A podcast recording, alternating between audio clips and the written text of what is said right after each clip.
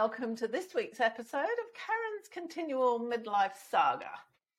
That's the best I can call it, really. Last week, I spoke to you and shared about how my husband of 30 odd years, John, and myself have decided to spend a few months apart. Um, and the reasons for that basically because um, when how it was for me and I'm pretty sure it's exactly the same for John, is that rather than being the person that I was in the marriage, and I know we change as we get older, but rather than being a person that I enjoyed being, that I liked being and was proud of being in the marriage, I'd kind of descended into this long list of resentments and irritations and upsets and things that happened 20 years ago that I've never quite forgiven him for. It kind of, the whole relationship had descended into the stuff that's wrong as opposed to the stuff that's right, if that makes sense.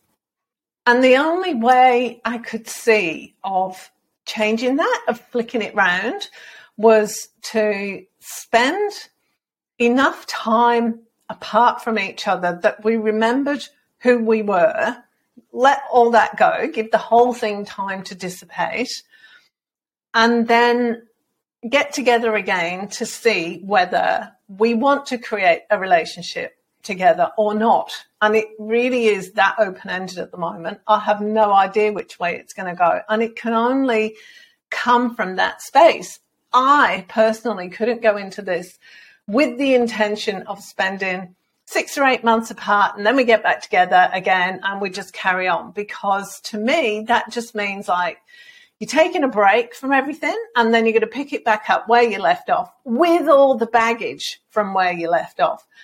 So really i had to go into this we really had to go into this with no expectation of what was going to happen. The purpose of doing this is to remember who we are remember who the other person was for us when we first got married, and then decide or see whether we can go back to that. Or, I mean, everybody changes over life. And, but it's more about finding the space and the time to let all of those niggles go so that we can see what we want to create for the future. I hope that makes sense. And the other thing I want to say is, I'm doing these podcasts with John's, I don't want to say consent, his agreement. He's listened to all these episodes before I put them out and he's okay with them. And the last thing I want to do, I've been tempted. I've been tempted sometimes, but the last thing I want to do is place blame on him. That's not to say that I'm not annoyed with him and irritated with him and upset with him and angry with him and all those other things, or vice versa. That's not to say that. But it's kind of like, I don't know, trying to blame the sky for the rain that's falling down out of it. It's not relevant. And that's been the most challenging thing in all of this is being able to step back from everything enough to not be in my emotions and to be able to have a conversation, whether that's with John, with the kids, with anybody, with friends, relatives, whoever, be able to have the conversation without placing blame. And it's actually been a really difficult experience to do that because for some people, the first question they ask is, yeah, but why? Why? You've been together 30 odd years. Why would you want to do this? And people, I found it really interesting that so many people want me to justify this decision that they can't accept that it's just a, a build-up of things. And yes, it did look okay on the outside. And yes, it is actually probably okay. And it's also not the situation that either John or I want. That's not how it is. But different people's reactions were really interesting. I had one person ask me whether I was doing this because I, I was kind of a bit out of my mind because of menopause and all the hormones. And when I said, no, that's not what's going on, they then asked me, well, is this because of all the personal development work you do? Because it makes you think really weirdly. No, it's not because of that either. Well, it kind of is because it's kind of opened me to the possibility of that it could be different. It doesn't have to be like this. And I'm not who I want to be, and John's not who he wants to be. So probably, but it's also not to blame. And then I've had lectures, I can only call them lectures, on the sanctity of marriage from older people, obviously. Younger people tend not to do that, though.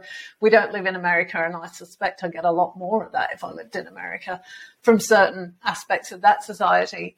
I want both John and I to be the best people we can be, and we're not right now. And we need to go to our rooms and have a good think, good long think about our behaviour before we come back outside and, and decide who we're going to be and behave a better person.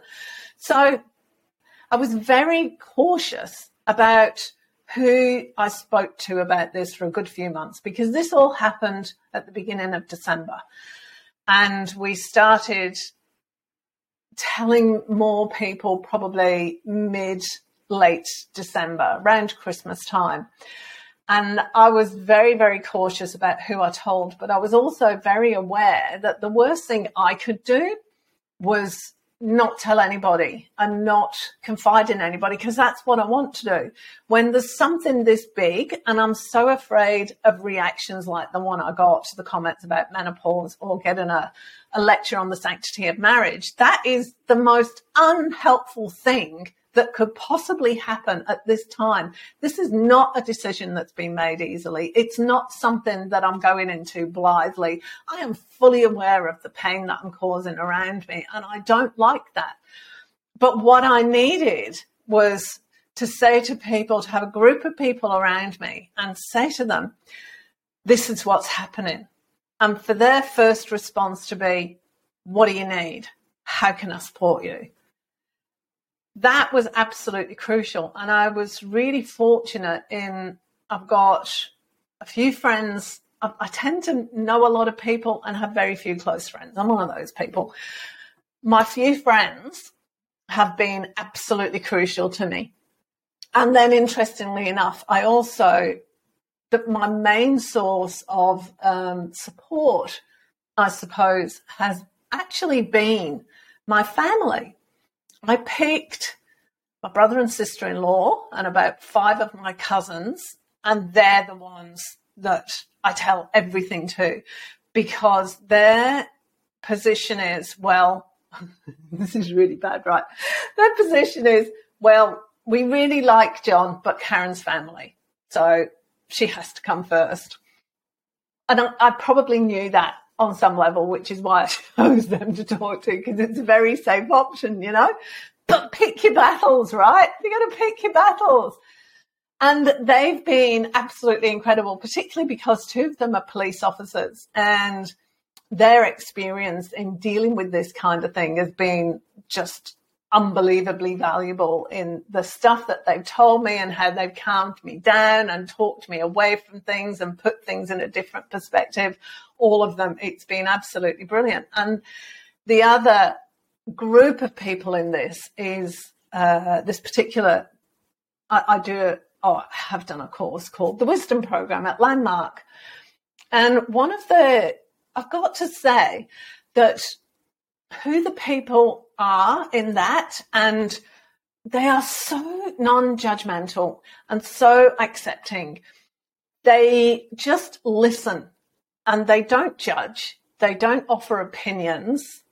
See that's something else. I've had older people say to me during all this well if you'd given me all the information i could have given you given you my considered opinion about this.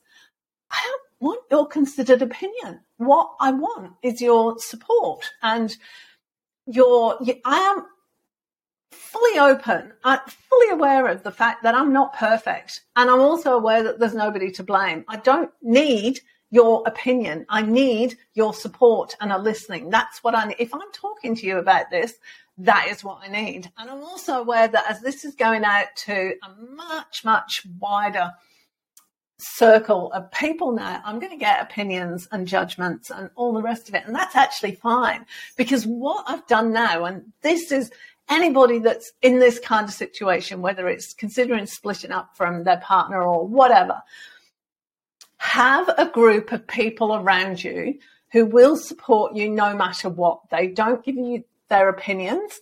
If you ask for information, they will give you the information that they have, or they might share with you. With the people from the Wisdom Group, one of the things that that program's allowed me to do is, I suppose, not resist what's going through my mind. So all the anger, all the upset, the hurt, all the grief and the sadness, because we're talking 30 odd years of shared memories and four children. You know, for heaven's sake, there's going to be a lot of that, all of that. What I was able to do was have those emotions, but not be those emotions. Does that make sense? That's a really difficult concept to get your head around. I am sad and I am upset and I am angry and I am afraid and all the other things. But there's also a part of me that carries on functioning quite independently and satisfactorily as well as that kind of like I've separated into two parts. One of them is all the emotions and thoughts and all the stuff that's going on there, and the other part of me is over here going, Yeah, I get that totally. Yep. Okay, I've got stuff to do. And I did keep busy, which was another cause of upset for John and several of the kids because because I was downsizing. So I was leaving a four bedroom family home to come to a three bedroom villa and it's a lot smaller and I had to get rid of a lot of things. And I quite enjoy I was going to say I quite enjoy being a minimalist. That's not quite true. I quite enjoy having my home quite minimalistic, but then I keep everything I want to keep in a storage locker. and I've got a big storage container full of all the stuff that I don't want in my house, but I don't actually want to let go of.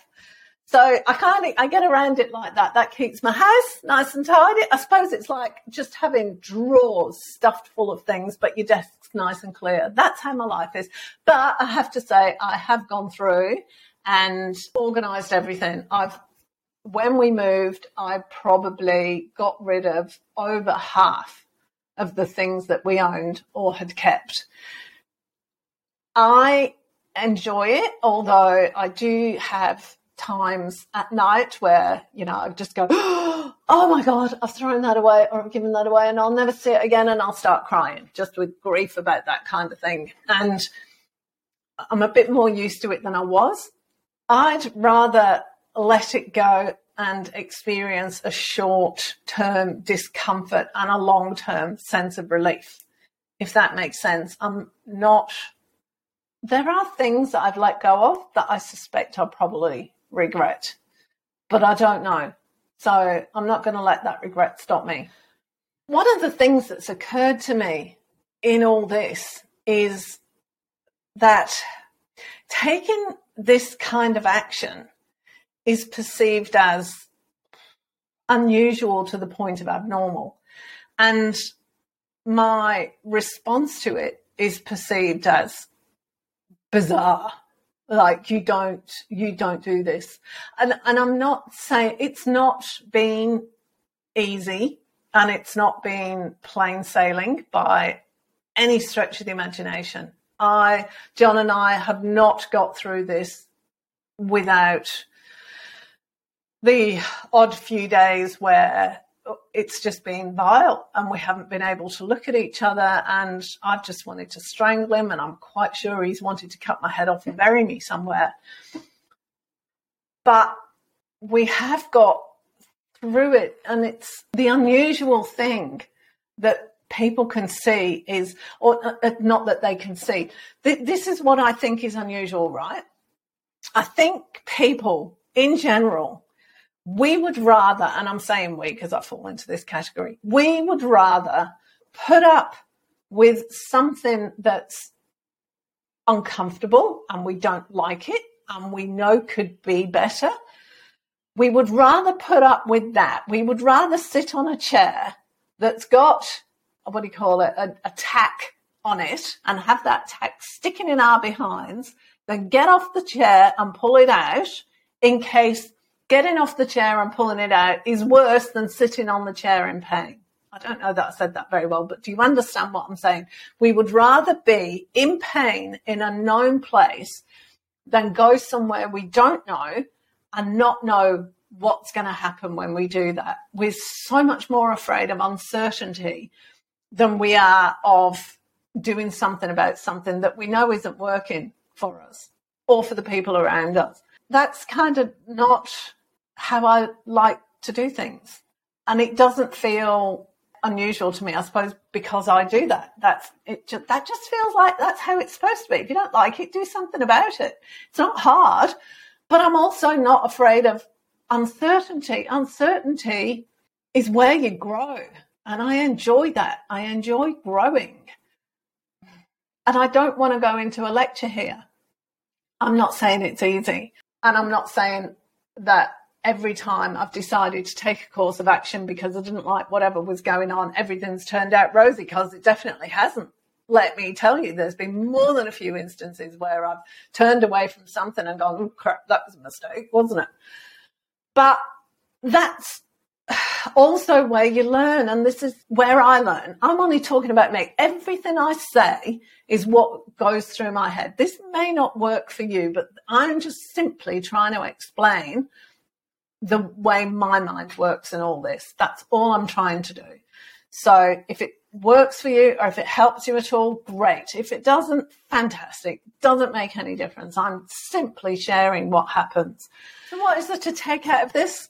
For me, this has all been about not being willing to accept, okay, good enough is never good enough. Or it'll do. No, it won't if you know that there's a possibility of something being way better than it could be, why would you not go out and get it? That doesn't make any sense to me. And that's where I come from in all this. And when somebody is upset and is, and I will talk about this more next week, when somebody is upset and they are voicing that upset to you, just you just got to remember that it's not about you. It's their upset. And while it might be something that you've done that's upset them, all there is for you to do is get the upset, hear it, and acknowledge it. Get it. Not about you. This is not an opportunity for you to tell them how they've upset you. That's not it. This is an opportunity for you to listen and share. And again, this is where I come from with all this. Not saying that's ever going to work for you. And yeah, on fairly regular occasions, I don't manage to go by that. But I do try. I do try. And I have tried particularly hard in this, in all that's gone on here, because I care about John and I want him to be happy. And I want myself to be happy. And I want us both to be the best people that we can be. So I'm going to leave it there for this week. Next week, I'm going to share these these last three or four months, right, have been such a learning curve for me in how to deal with things and who I am for myself. For others, a little bit, but mainly for myself, who I am for myself, because I tend to think that whatever's going on in my head is the truth. It's the truth. And it actually isn't. It's just, that's just what's going on in my head. And I've had a lot, lot, lot of lessons over the last few months. And I'd like to share them with you next week. So please tune in for more. And I would love to hear your feedback on what I've said and whether you think it's right or wrong, whether any of it resonates with you, whatever. I would love to hear to hear what you think about it all. Thanks so much. I'll talk to you next week. If you enjoyed this episode, be sure to subscribe and don't forget to rate and review this podcast and share it with your friends. Thanks so much for listening, and I hope you're leaving with some thought provoking information that can make a difference in your life. See you next time.